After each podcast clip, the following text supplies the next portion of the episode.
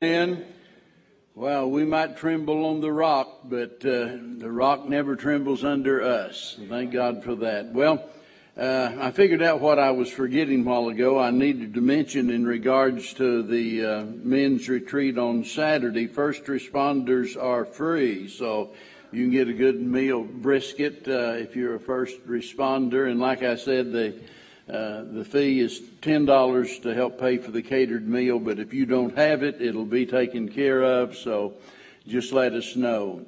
My family and I moved to Tennessee in 1975, and so that's been a good spell ago. And uh, during during the time there, and uh, when I say the time there, uh, I also include the time that I pastored up in the Cincinnati area because we maintained contact with uh, most of those folks, and uh, but I made uh, a lot of lifelong friends. A lot of them, Brother Eugene and I was just talking a while ago uh, about a lot of them that's already gone to heaven, and uh, but they were dear friends. Granville Courtney, in fact, was a dear friend, and and I just learned that he had married uh, Eugene and his wife, and I didn't know that, but but over the years you lose track of people some way or another, and uh, uh, I, Paul and I, his brother, had kept in contact, but uh, I didn't know where Eugene had gone, and I'd forgot about the fact I'd preached up in Elgin, Illinois, but uh, I totally forgot about the fact that he had been there as pastor. So when he came in, he said, "Why didn't you tell me? You know, the blacks were members here, and uh, Earl and Beverly, whenever they moved away in Elgin, Illinois, and Brother Eugene McWhorter was their pastor there. So it's a small world after all, but we are so delighted to have him here tonight, and I'm not going to take any more of his time. I see he has some literature here, some, uh, well, he, he'll tell you about it, and there'll be some out there that'll help you to know better how to pray for them. Brother Eugene, you come, brother, and we're just glad to have you here tonight.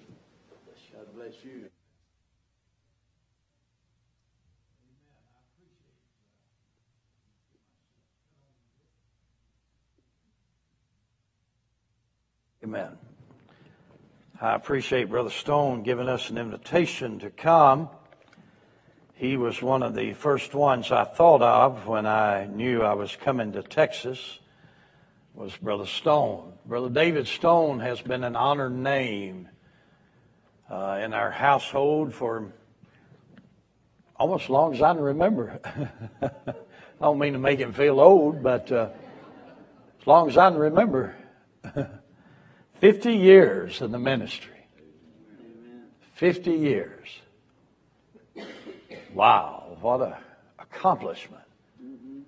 And I honor that, and you honor that, I'm sure. 50 years in the ministry. I was still playing cowboys and Indians when he started preaching. I had hair, and plenty of it. I used to have a lot of hair. I did.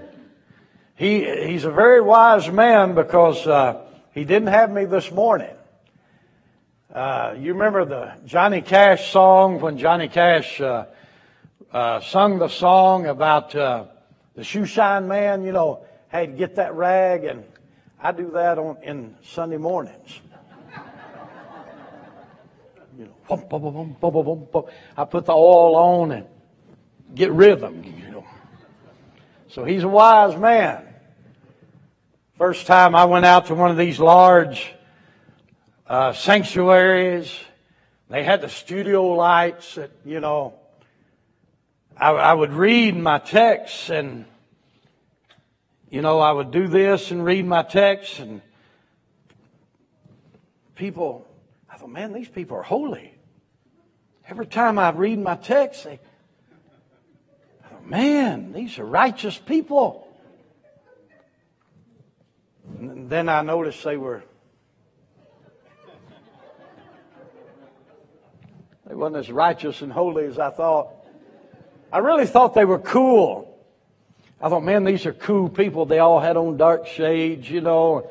Oh man, these people are cool. You know, You know, I'm from the 60s, 70s, and I thought, man, these people are cool. Then I noticed when the pastor got up, he had a full head of hair, and I thought, well, wait a minute, they ain't got on shades. It's transition lens. So, you know. But I got used to it.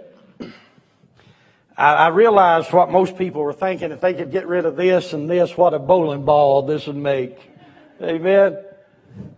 I've got about 10 more minutes of those, so, you know, if y'all want me to quit, I'll quit any time. Better laugh at me than anyone else. I got used to it. I, I looked in the mirror one day, it was all leaving. I, so I got the razor and I said, now what you got to throw at me? And I found out what they had to throw at me. But, uh, I don't mind. I looked at Paul the other day when I got down here. Paul's, Paul's like your pastor. He's turning all white. If I had hair, I would like it to be like that. I really would. I, I think that's beautiful. I, I'm not making a joke. I think that's beautiful, Pastor. that's better than the one sitting behind you. He, he's like me. but I'd like for it to be like that. I was looking at Paul, and he's turned all white. And I, I looked at him, seriously. I looked and I said, Paul, Man, you all white. I said, We got perfect heads, shave it. He said, Not on your life. He said, Look at you. but I have a good time anywhere I go. I think people ought to laugh. It's good for you. I was in Walmart today, no joke, just down the road here. I was in Walmart. God bless Texas and God bless Walmart. Amen. What would we do without it? I despise Walmart. I really do. I try not to go there, but I was in Walmart and I was walking along and I know it was a preacher. I know it was. This man his wife was walking along. She was smiling. He was grumpiest looking man I ever seen. I know it had to have been a preacher. right? had to be it. I started to say, brother, you are a preacher, aren't you? I could tell by the look. I was going to tell him why he was, you know. I, you can tell a preacher, you can spot him. You know, I think it's good to laugh. I think it's good to smile. I, I think it's good for your, I think it's just good for you. Amen. To just smile every now and then. Good to see the blacks. She come up to me and she said, you remember us? I'm not going to tell you what I thought. I will. I thought, lady, I, I've never been here. I don't know nobody. and then I seen him and she said, the blacks. Oh my goodness. And my, my, I was so just floored. I, I wouldn't have thought of them for a nickel, but I, I was really just amazed. And then it, it began to dawn on me who they were. And my, my, my, I was so tickled uh, to see them. And uh, do men men try to come Saturday? Not because it's me. I'm going to be speaking on men how not to be destroyed. And uh, you need this. I need this. Uh, I've been there. And uh, boy, if we ever needed this, it's today. Men, how not to be destroyed. Church, how not to be destroyed. America, how not to be destroyed. It, it, this could be put in any phase, but I choose to address men because I've been there and been destroyed, and God, in His marvelous grace, brought me back. And I want to speak to you Saturday. We'll have a good time on how not to be destroyed. And if you can at least let us know, at least by tomorrow, try to tonight, but at least by tomorrow, we've got to let the caterer know Tuesday as early Tuesday as possible. We're going to have some good food. We're going to have a good time Saturday. And uh, try to come uh, if you can at all. Try to come uh, Saturday. We're going to have a good time uh, there Saturday. Uh, we have some brochures uh, out in the foyer there to your left as you come in. try to pick those up if, if you want to. There's a study guide out there. It looks like this. It's primarily for the church. It tells you why you ought to be concerned about recovery. or a recovery fellowship. I go around the churches and I talk to churches about why you need to get involved or why you need to be concerned about recovery fellowship. I began recovery fellowship back in January. I try to get folks to work with people. I try primarily to get churches involved and have a recovery fellowship in your church. And I can't do it all, but churches around the country can. And this tells you why you ought to be concerned about having a recovery fellowship in your church. Now, we have a meeting once a week uh, where I attend church. You can have it once a week. You can have it once every couple of weeks or whatever uh, suits your need the most.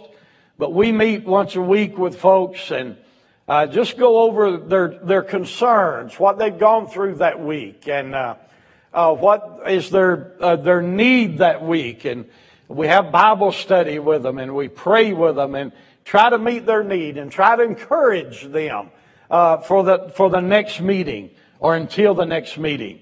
Uh, we have a study sheet. I encourage you if you've ever needed something like a recovery, or if you've uh, it's a front and back.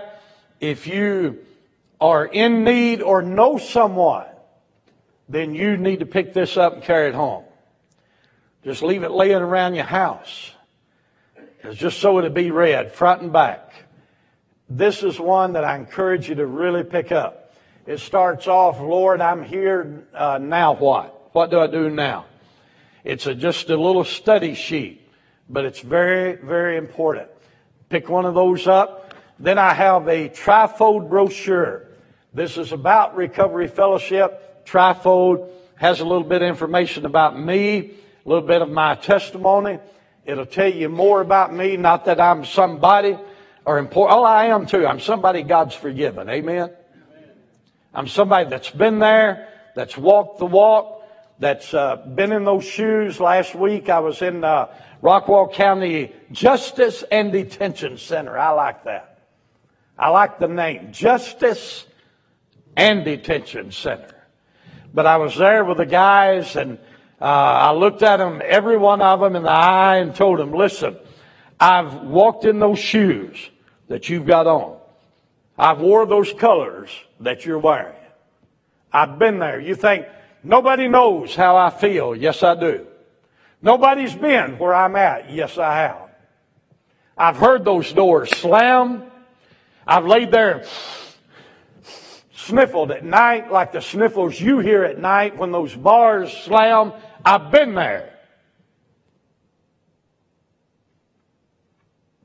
A lot of people say, Preacher, nobody knows what I feel. Yeah, there is somebody that knows. Number one, Jesus knows. But I, I looked at those fellows and told them, listen, I know how you feel. Because I've been there.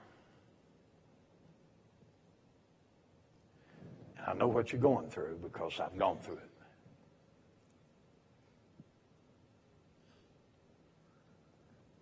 Three of those fellows got saved Sunday morning, three of the inmates. One got saved at the hotel parking lot before we left. You see, I try to talk to people anywhere I go. I usually preach down at the lake. Uh, this summer I've preached a lot at Kentucky Dam Marina. Uh, that just happens to be where I've had the opportunity to preach this summer. Jesus went down by the sea a whole lot, didn't he? Him and the disciples and wherever people gather, that's where he'd preach. And that's what I do a whole lot. Wherever I can get folks around, I'll talk to them. Uh, so we had one saved in the hotel parking lot last Sunday. We had three saved at the Justice and Detention Center. So it's a good week. And wherever I get folks around, I'm going to talk to them. One fellow, two fellows, last week there at the hotel, they were drinking quite a bit and cussing quite a bit. And so I met with them about three nights last week. They were drinking and cussing and carrying on. And they said, uh, you know, they said, you remind me of Jesus. And I said, whoa, whoa, whoa, whoa, whoa, whoa, whoa. I'm nothing like Jesus. They said, no, no, no. What, what we mean is, uh, you hang out with sinners. And he hung out with sinners.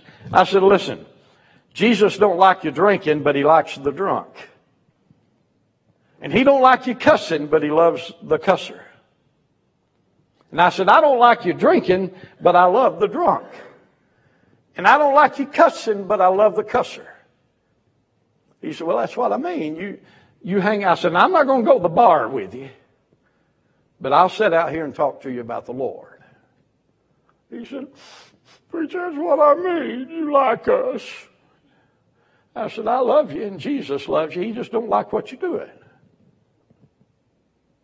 He said, well, most people don't want to talk to us. I said, I know it. I said, I can't stand what you're doing. The way you smell, but I'll stand, sit here and talk to you. Amen. A lot of them do it just to get rid of you. And a lot of them do it just to see how far you'll go. But our ministry, my ministry, deals with uh, alcoholism, deals with drugs, pornography, sexual addiction, gambling, adultery, marital problems. Why? Because I've been there. I met a fellow the other day in a church I was in, and he come through the door and he didn't recognize me. I knew he didn't. I was pastoring a church years ago down in Kentucky, and uh, the church asked me to hold my own revival. So I did. And I had biker night. I invited the bikers to come one night. I rode a bike that night. And if I'd have thought, I'd have rode the bike right in, parked it right down front. But the bikers came in their biker attire. They had on the leather and the do rags and the vest with the patches, you know. There's about 30 of them came that night. And it was a church similar to this, but it had, uh, I think it had four, had four rows of seating. And, uh, the bikers, about 30 of them rode up that night and come and they like to preach me to death. And I had one of them that came that night and he had a, had a bar stool up there that he set up and he played the guitar and blew the harmonica all at the same time and sung and I don't know how he could do it all, but he did. Had that thing up there and he, you know, and he could do it all.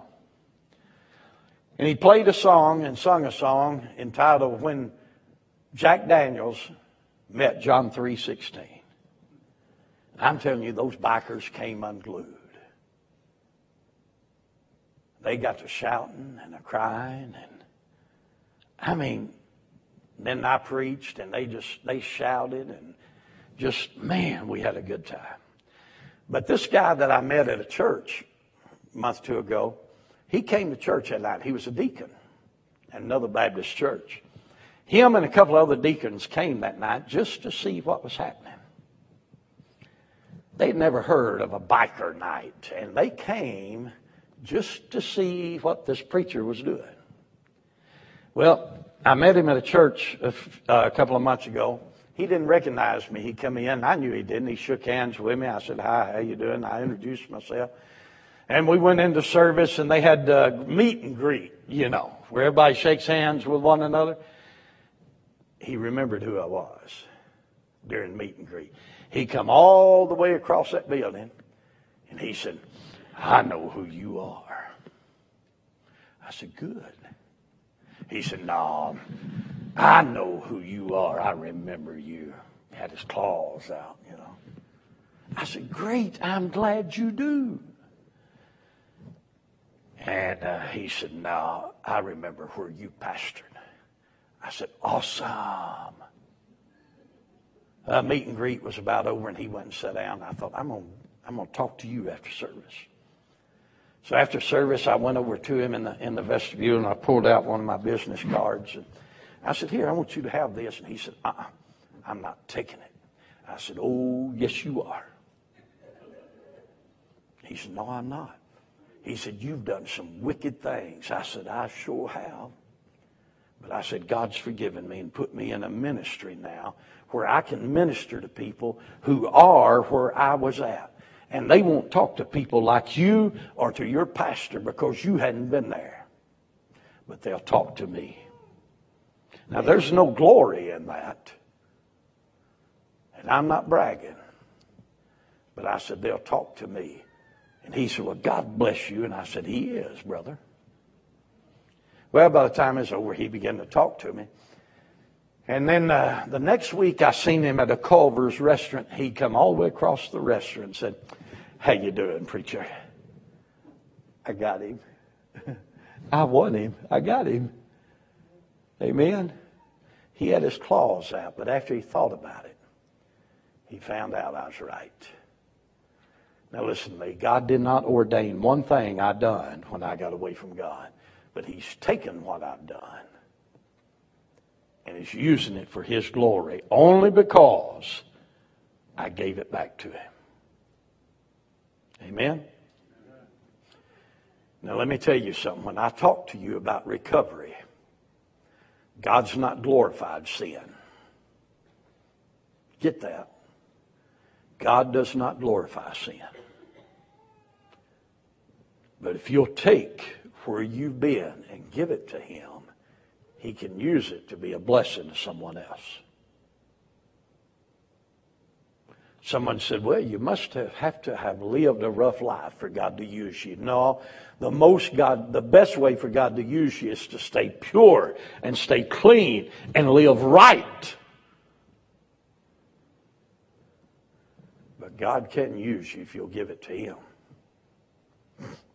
Clean or not. Turn to Galatians chapter 5. Galatians chapter 5. Galatians chapter 6. Now, I want you to know when I talk to you about recovery, I am board certified. Okay? I'm board certified. Get the picture now. You go, you can go tell everybody we heard from somebody that's board certified. Okay? Now, in Galatians chapter 6,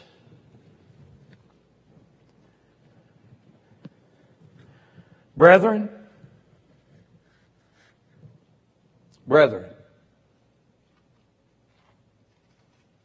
brethren.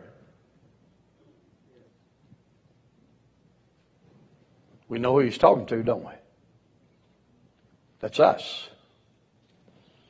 If a man, an individual, a person, be overtaken, overcome, overpowered in a fault, a sin, iniquity. Ye which are spiritual, faithful. Let me insert there, or think you are. Amen. Ye which are faithful. Restore. Repair. Replace. Recover.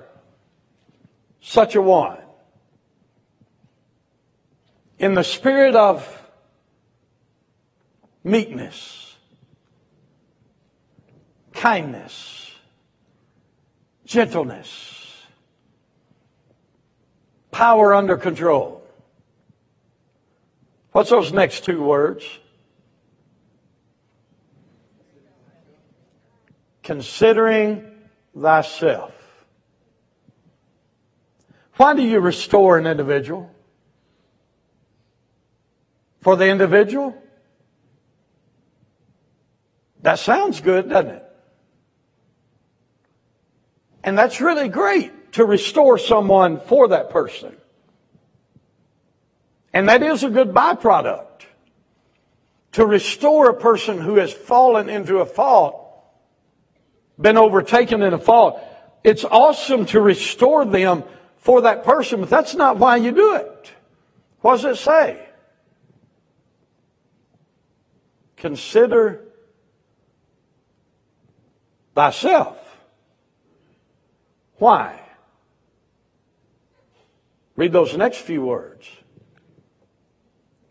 lest thou self also be tempted.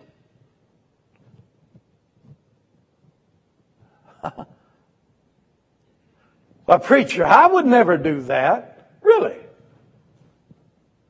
Really? You wouldn't?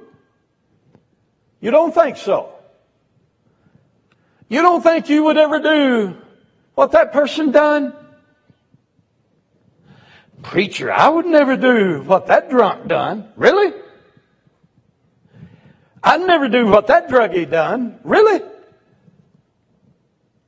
I'd never do what that adulterer done. Really?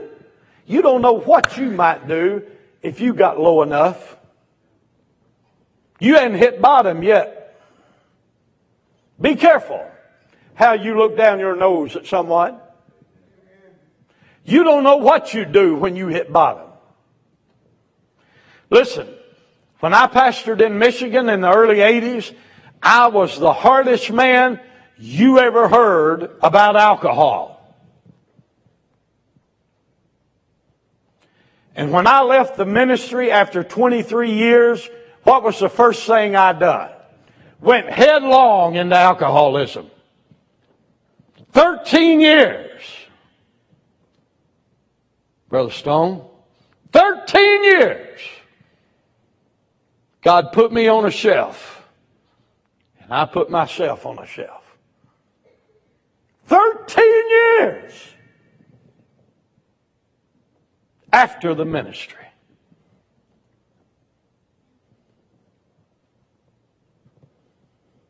I'd never do that. You better be careful what you say you wouldn't do.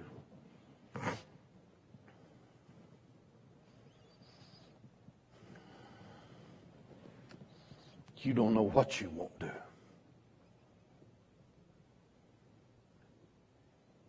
When the devil takes you and you walk headlong into sin, you don't know what you won't do. My kids would never do that. You done raising them yet? You done raising your grandkids yet? You better be careful. You restore such a one, considering thyself, lest thou also be tempted. Wow.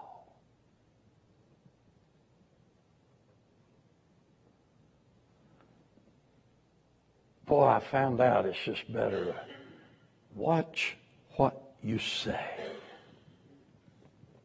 Watch how you point at someone. Church, better be careful how you look at someone and talk about someone. Bear ye one another's burdens and so fulfill the law of Christ. You want to fulfill the law of Christ? Go to that young girl who's pregnant without being married and help her bear that burden.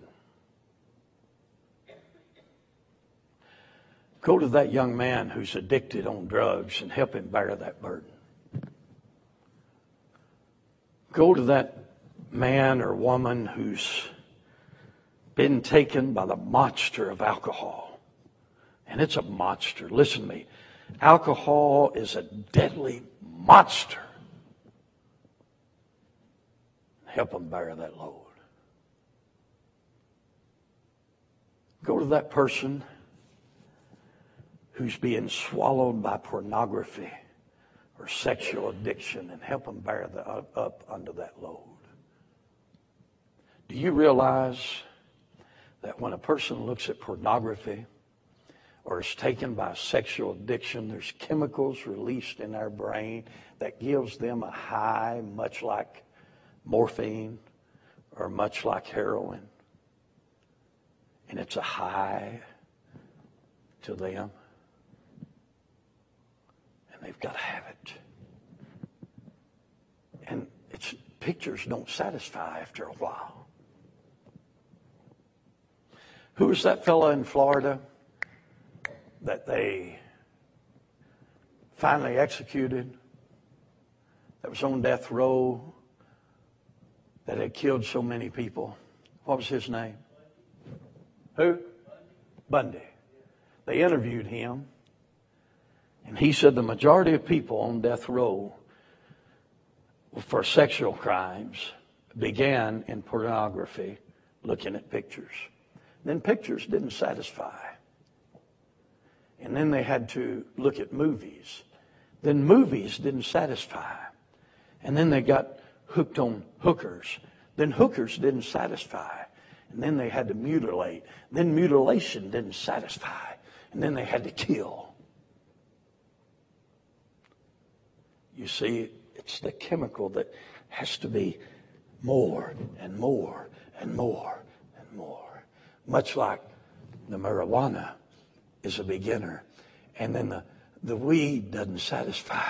And then it takes a little more. And then it takes a little more. And then it takes a little more. And then it takes a little more.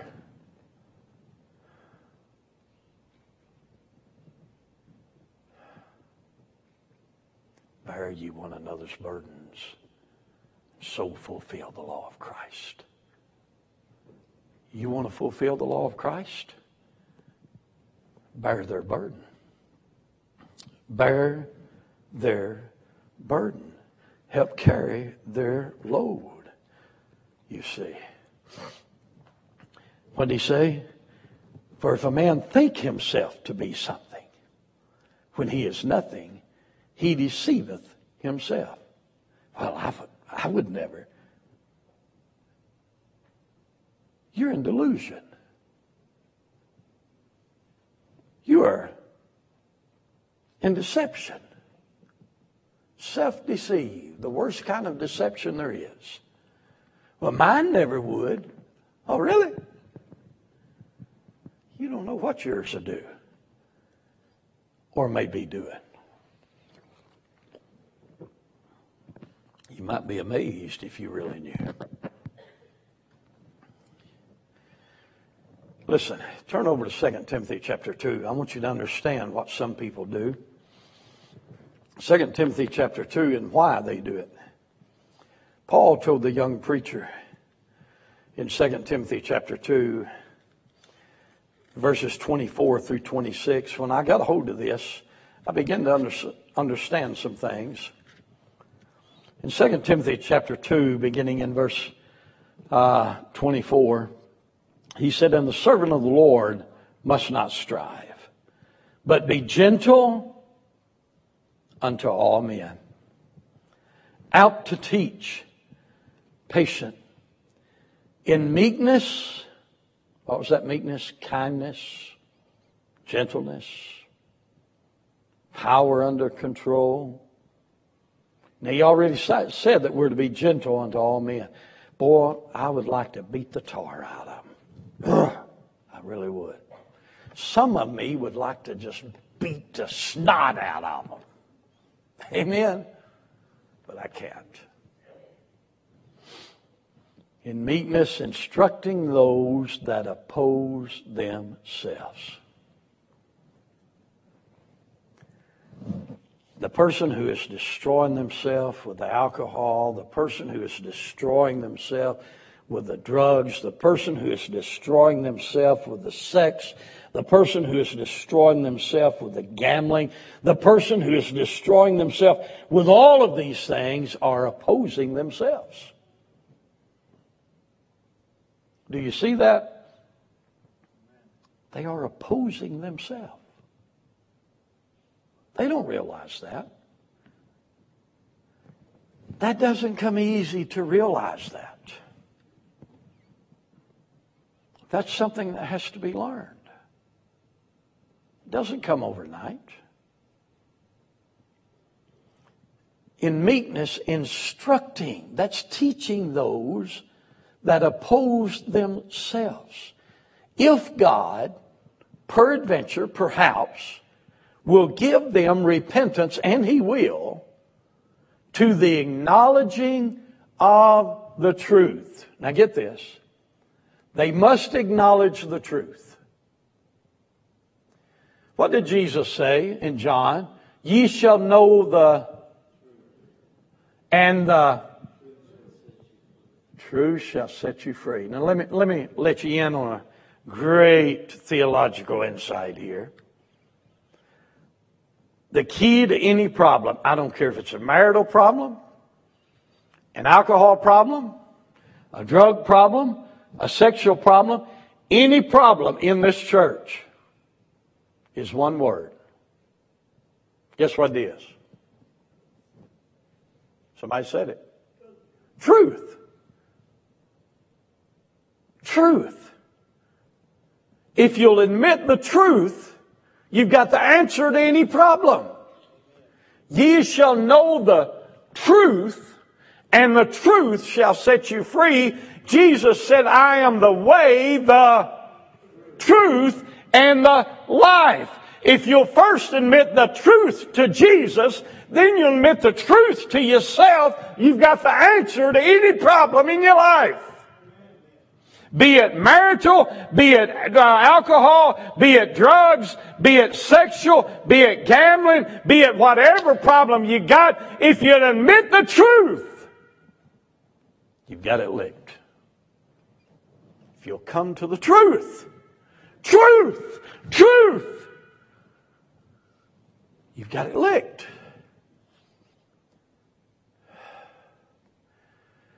Pastor, any problem you've ever faced with anybody, truth is the answer, isn't it? Truth. I had a pastor of the First Baptist Church in my hometown, one of the pastors. We were walking down the aisle of the one of the nursing homes, and he said, "Preacher, what are you using to help people with pornography and sexual problems. I said, we get them to fall in love with God and saturate them with the Word of God. He said, it won't work. It's not sufficient. And man, I stopped in my tracks. I said, what? He said, it will not work. It's not sufficient. I said, what do you mean? It worked for me. He said, Well, they've got to watch a five hour video that I have, one hour at a time.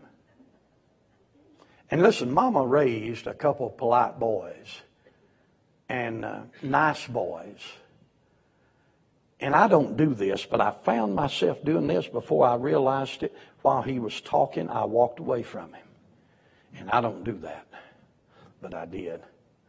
And I haven't apologized to him. I should, I guess, but I haven't. I believe you get people saturated in the Word of God, that God's the answer and the Word of God has the answer. I believe that. And you get folks falling in love with God and saturated in the Word of God. The answer's right there. The truth will set them free. I just got a text last week from the lady that's printing my material, and I have a little thing I call Jewels from John that I've put together. Volume one is printed, and so it'll be out by the time I get back home. And uh, it's the I think the first five or seven chapters, and then I'm gonna print volume two and volume three. Just simple little study guide. Because I believe if you get a person to read in the book of John, if they're not saved, they're going to get saved. And if they're saved, they're just going to get reassured of, of their salvation and fall in love with Jesus. And I tell people, I say, read the Gospel of John. What I do when I get done, I say, read the Gospel of John. What I do then, I say, read it again with a pen and paper. And whatever speaks to you, write it down. See, I, I believe in getting folks to fall in love with the Word of God. And it has the answer. He said, instructing those that oppose themselves. Then look at verse 26. That they may recover themselves. Folks have to recover themselves. Now listen, God could come down and folks could be recovered. He could do the bewitch, wiggle his nose if he wanted to, but it don't work that way. You must recover yourself. Could God recover you? Sure. But it don't work that way. He will recover you when you recover yourself. Now I'm talking about those who are involved in addictions. I'm talking about those who have been overcome by chemical means. I'm talking about those who have overcome by uh, mental means of pornography, sexual sins, gambling, things such as that. You must recover. Look at what he said. And that they may recover themselves out of the snare of the devil. You've got to make an effort, friend. You've got to make an effort. God's not going to come down smack you upside the head. He could if he wanted to, but he doesn't work that way. Who are taken captive by him at his will. Do you realize that a lot of these folks are taken captive by the devil at his will? They're taken captive by him at his will. So they've got to recover themselves. Oh, people pray, Lord, deliver me from this alcohol. Deliver me from this alcohol. Give me another can. Deliver me. He's not going to do it. It doesn't work that way. Deliver me from this weed. Give me. Lord, deliver me, please. Man, that's good stuff. It don't work that way. Amen. You got to recover yourself. You got to change your people, places, and things.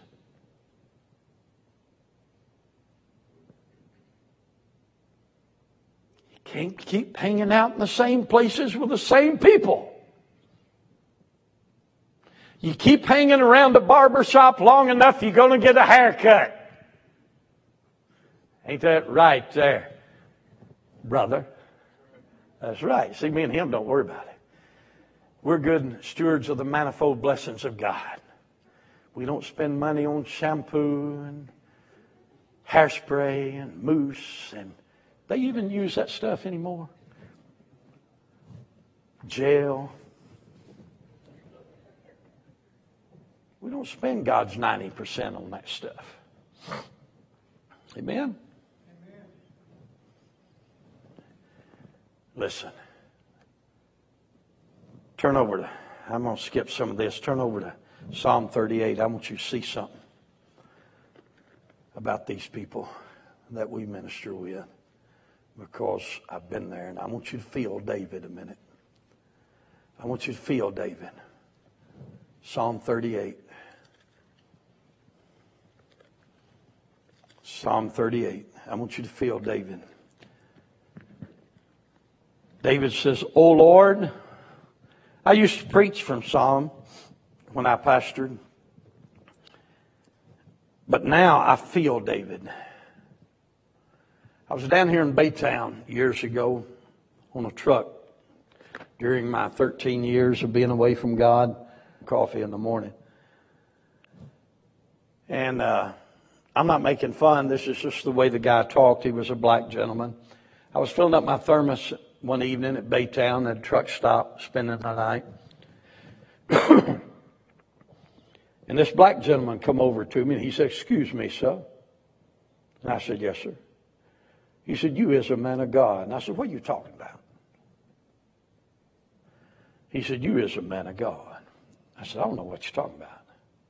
Never seen this guy before in my life. He said, Nasa. I hear a man of God talking over here. I said, Sir, you're badly mistaken. I'm a truck driver. He said, No, sir, I done told my wife I hear the voice of a man of God. I said, Sir, I'm getting me a thermos of coffee. Leave me alone. I think that's about the third time, wasn't it? He walked away from me. I filled up my thermos and I went to my truck and I crawled up my sleeper and I said, God, look here. I'm a truck driver. I'm not a preacher anymore. Leave me alone. One of the best things and one of the worst things God can do for you is give you what you want. And He did. He left me alone for a while. And I was empty. No word from God. No nudging. No nothing. So I roamed the country. I stayed out west a lot. I stayed out in Utah and I stayed out in Arizona, California. Empty, Brother Stone, just empty. And I didn't like that. I was just empty. And then I began to feel what David felt. I began to feel the, the hurting in my bones. I felt what David felt when he said, God, my, I'm sore in my bones.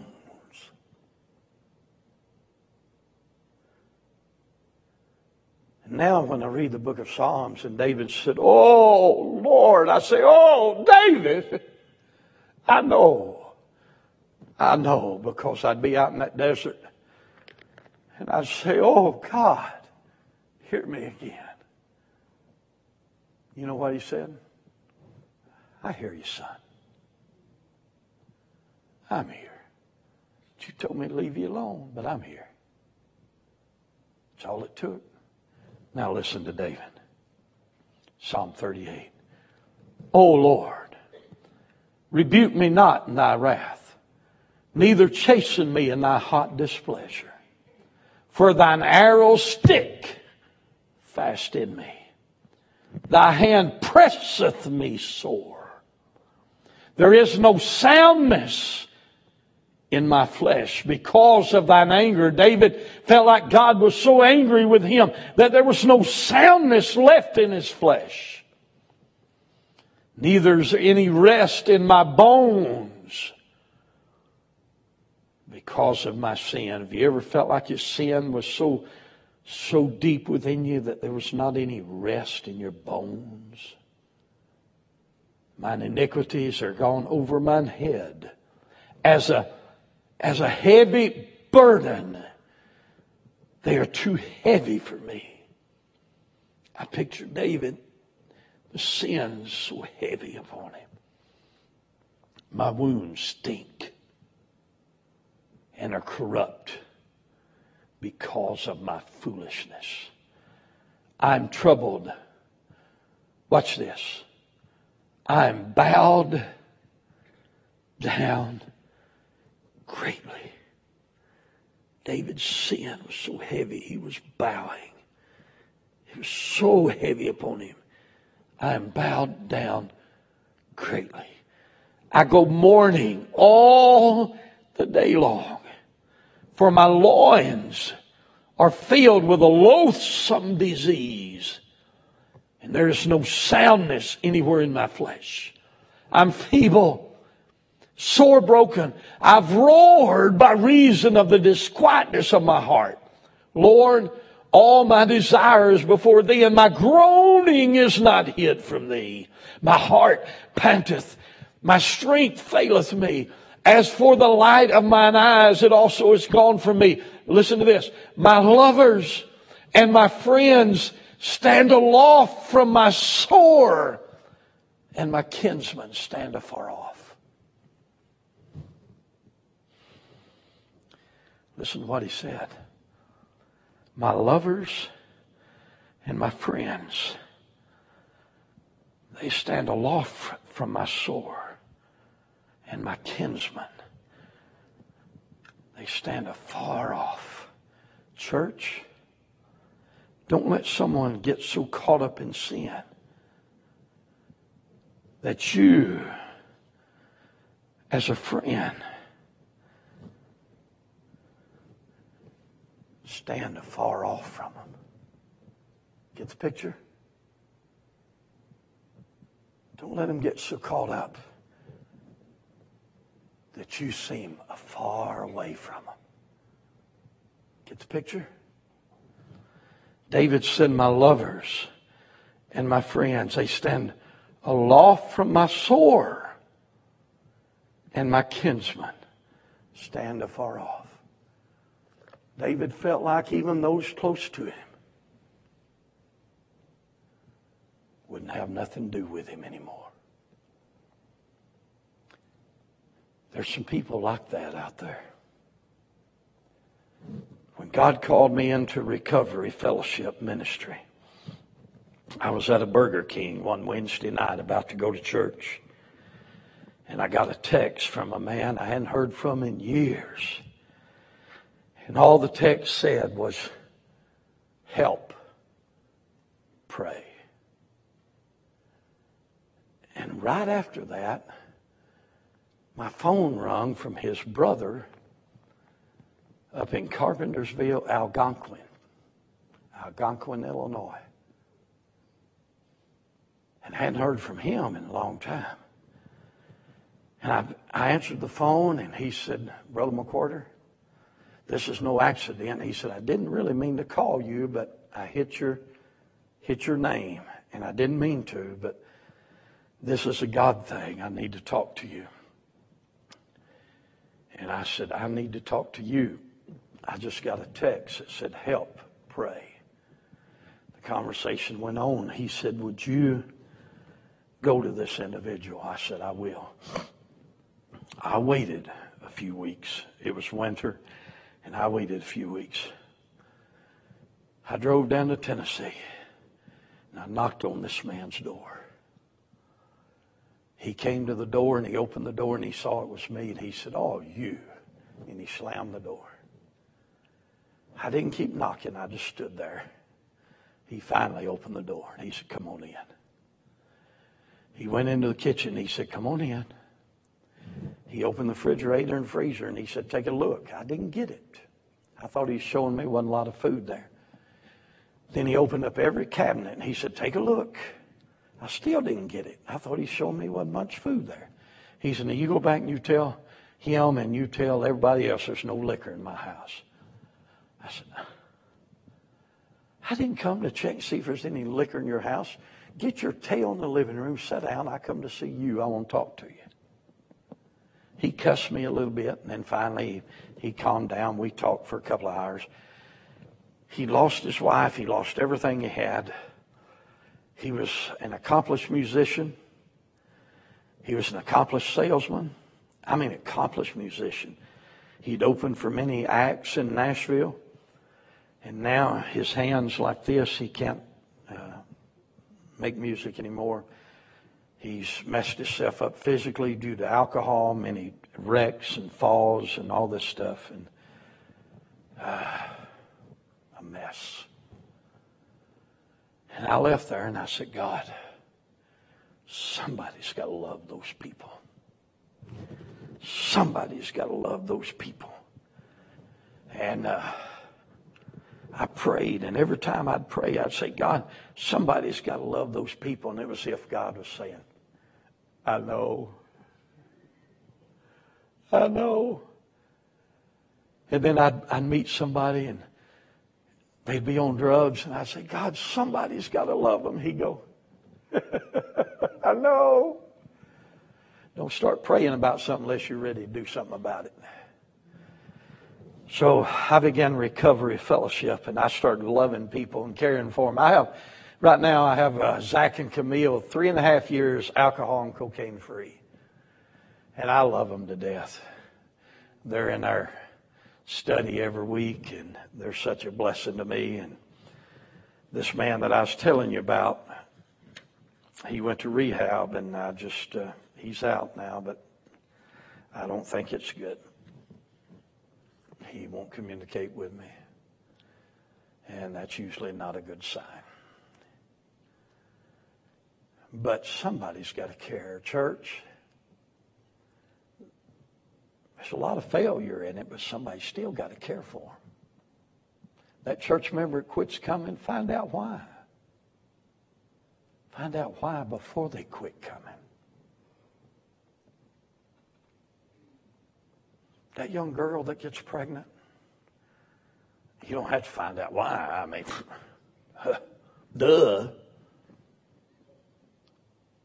Hey, it's already happened, Dad. No need to shame her more. Love her.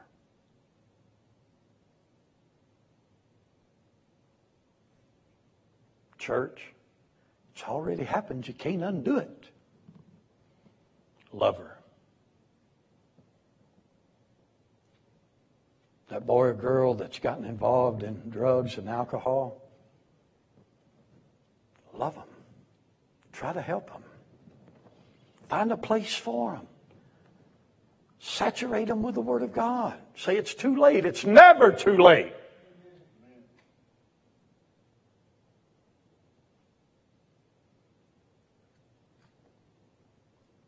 There were some preachers said it was too late for me. And I pastored with them for 23 years. Not one of them came to me. Not one of them came to me. It's never too late.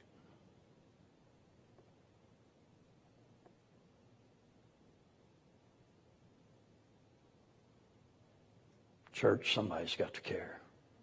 Somebody's got to keep going to them. Somebody's got to keep loving them. Maybe you're here tonight and you say, Preacher, I thought it's too late for me. You're here, aren't you? Maybe you're here tonight and you've got a loved one. You say, Preacher, I just don't know. I know somebody does. And you're here concerned about them. I tell you, the hardest thing to do, but it's the easiest thing to do once you do it, but it's so hard right now. And I've had to do it. I've had to say, Lord,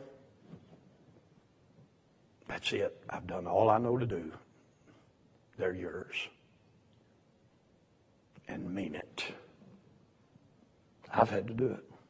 I've had to say, Lord, there it is. Or there they are. And I'll leave it with Him. Listen, I've had God do more for me this year than I've ever seen in my life.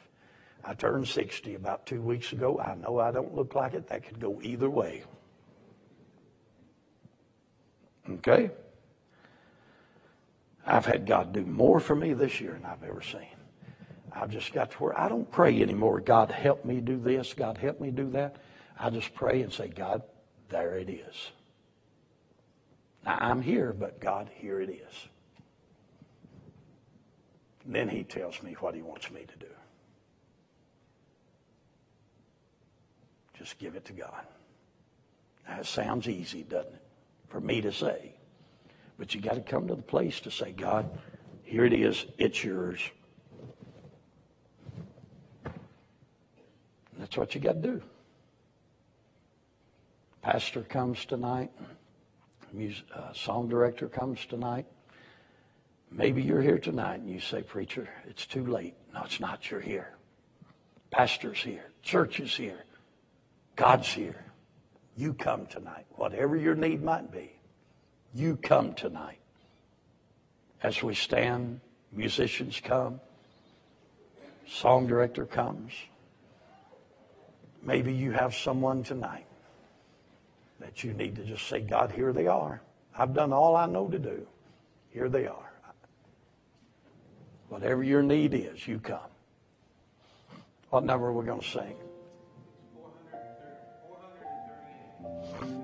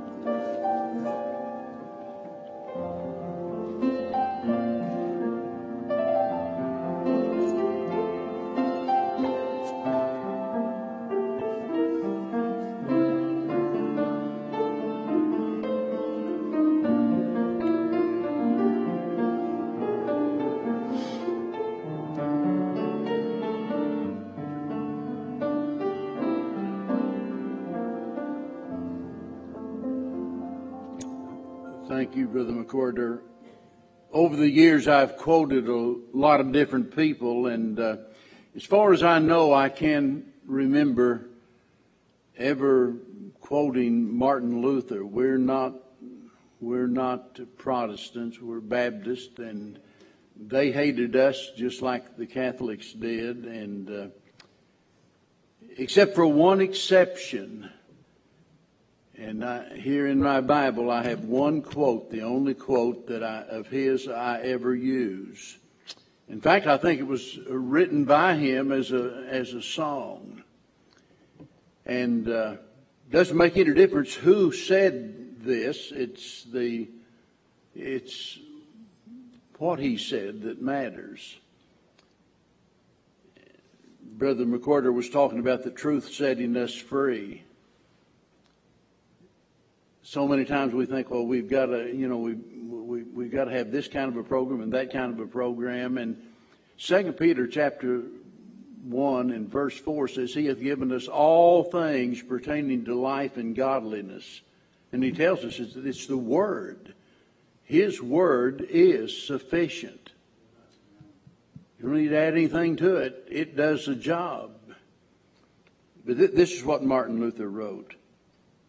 And though this wicked world with devils filled should threaten to undo us, we will not fear, for God hath willed his truth to triumph through us. The prince of darkness grim, we tremble not for him, his rage we can endure, for lo, his doom is sure. One little word shall fail him. There's power in this old book I hold in my hand. It's a living book. And Christ himself shows us how to deal with temptation when Satan comes in on three occasions there Three times in a row he tempts the Lord, and every time he met the devil by quoting the Word of God. It, it has power beyond anything you and I can imagine. You know, we, uh, we think about this man's ministry there, and uh, and so many times, you know, we think to ourselves, my, it's so wonderful that somebody there is doing something to help those poor people. And as you've heard me say so many times, whenever I got saved, I started preaching uh, uh, as soon as I surrendered to preach. I mean, I, I started preaching before I learned how to tie a tie.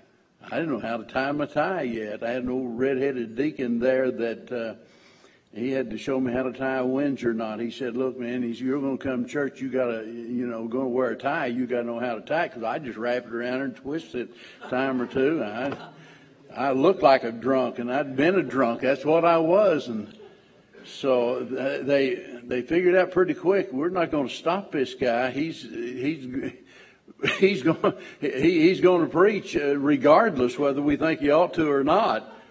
And really, we had one preacher in the church that said, uh, you know, uh, they said, well, I think we ought to ordain him a deacon. I think they thought that'll sidetrack him. You know, that'll, that'll get him stopped for a while. And the, the one old Charlie Miller said, no, not me. He said, I'm not, I'm not for ordaining him. No, forget that. You know, uh, he didn't know enough yet. Well, I didn't. I, I, he was really right. Somebody said, uh, said, you know, there's a rescue mission down on Main Street, and they all the time needing preachers down there. Moved here. Joe Boyd, Cindy's husband, Joe Boyd, was a little boy back there working in that rescue mission. I had no idea. I didn't know him back then at all. Moved here, met them, and uh, his daddy was running that rescue mission back there. My, that's been a long time ago. And uh, I got the shock of my life because all of a sudden I began to realize a lot of those guys had been doctors and lawyers and successful businessmen, and alcohol had brought them down to absolutely nothing. And there they were on Skid Row, living, I mean, in the gutters. And, uh, and it's really easy to just write them off. Uh, I can't help but think about last Sunday night, what occurred here.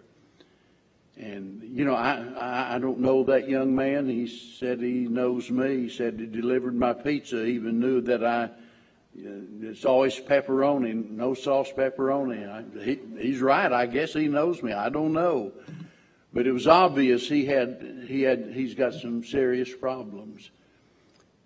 Look, there's people like that all around us, everywhere.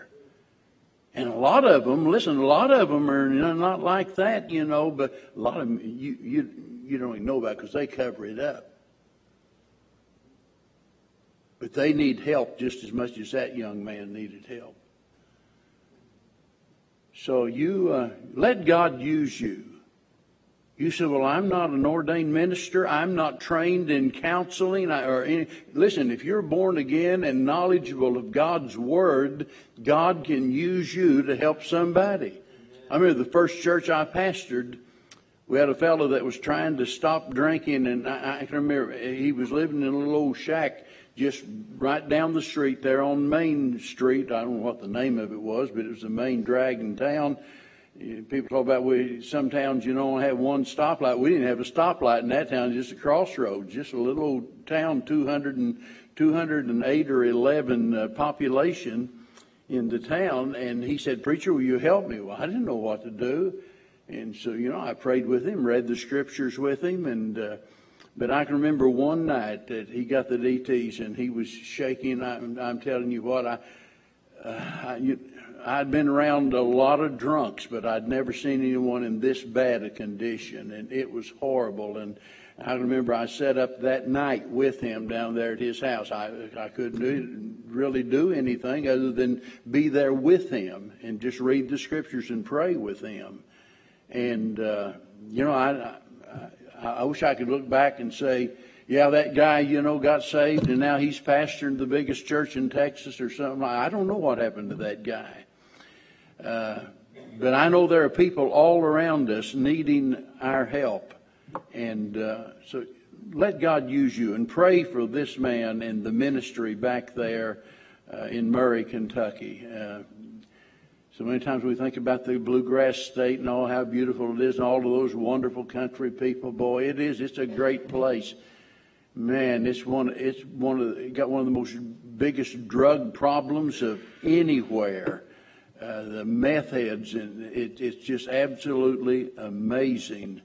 Uh, so pray for them. It's not an easy ministry. Thank you, Brother McWhorter, for being here, and and uh, he'll be out there with his literature. I hope you'll get that. I hope you'll be mindful to pray for him. If Brother Kenneth and I can be of help uh, to you, let us know. Brother McWhorter, knowing him, I'm sure that he'd love to talk with you. If you're here tonight and you've got a problem, it might be you don't want to talk to Brother Kenneth or myself, either one about it, and uh, just ask ask him. Say, hey, brother, would would could I talk to you a little bit? You don't, you know, you don't want everybody to know about it, and you talk to him, and everybody won't know about it. Maybe he can say something, do something to help you, and point you in the right direction where you can get help somewhere. Thank you again so much for being here. Let's bow our heads together as we go to the Lord in prayer tonight and dismiss the service. What? Oh, oh yeah. I'd about to send this man packing without any gas money. Yeah, we're gonna. I, I made out a check a while ago, but I f- forgot to. Yeah, that certified board. ushers come right ahead. Man, these guys are on the ball. They're doing a good job when they won't, you know. Listen, if you're making out a check, make it out to Lakeway Baptist Church.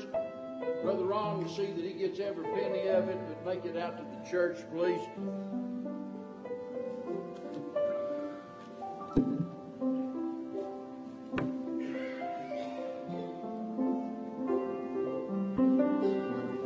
If the ushers miss you and you just, you're desperate to give that that great big offering, wave them down, throw a rock at them or something.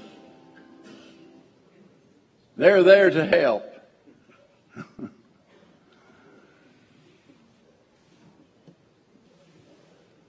well, it's been a good day, and we're so glad uh, for each and every one of you being here tonight. You know, we've had so many guests here lately, and it's really difficult getting to know people. It's, you know, it's hard enough. I, I've got, I don't know how many three by five cards in my pocket and I'll start one and fill it up and I, I got names here of different people. Some of them used to come three or four years ago, you know, they don't come anymore, but it's really difficult. What I'm trying to say is, you've got to make an effort if you want to get to know the people and become familiar with the church.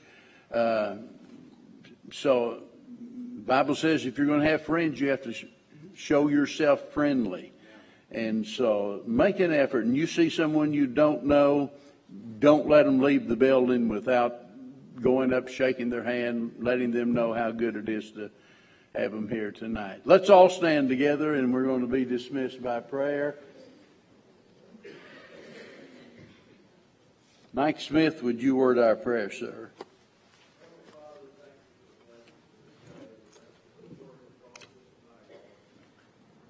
Father, we go out and we talk to someone, Father, we try to help them. Uh, step by and watch like that. Great Father, you forgive for the failures. Great Father, you continue to pray out and pour out your blessing. Father,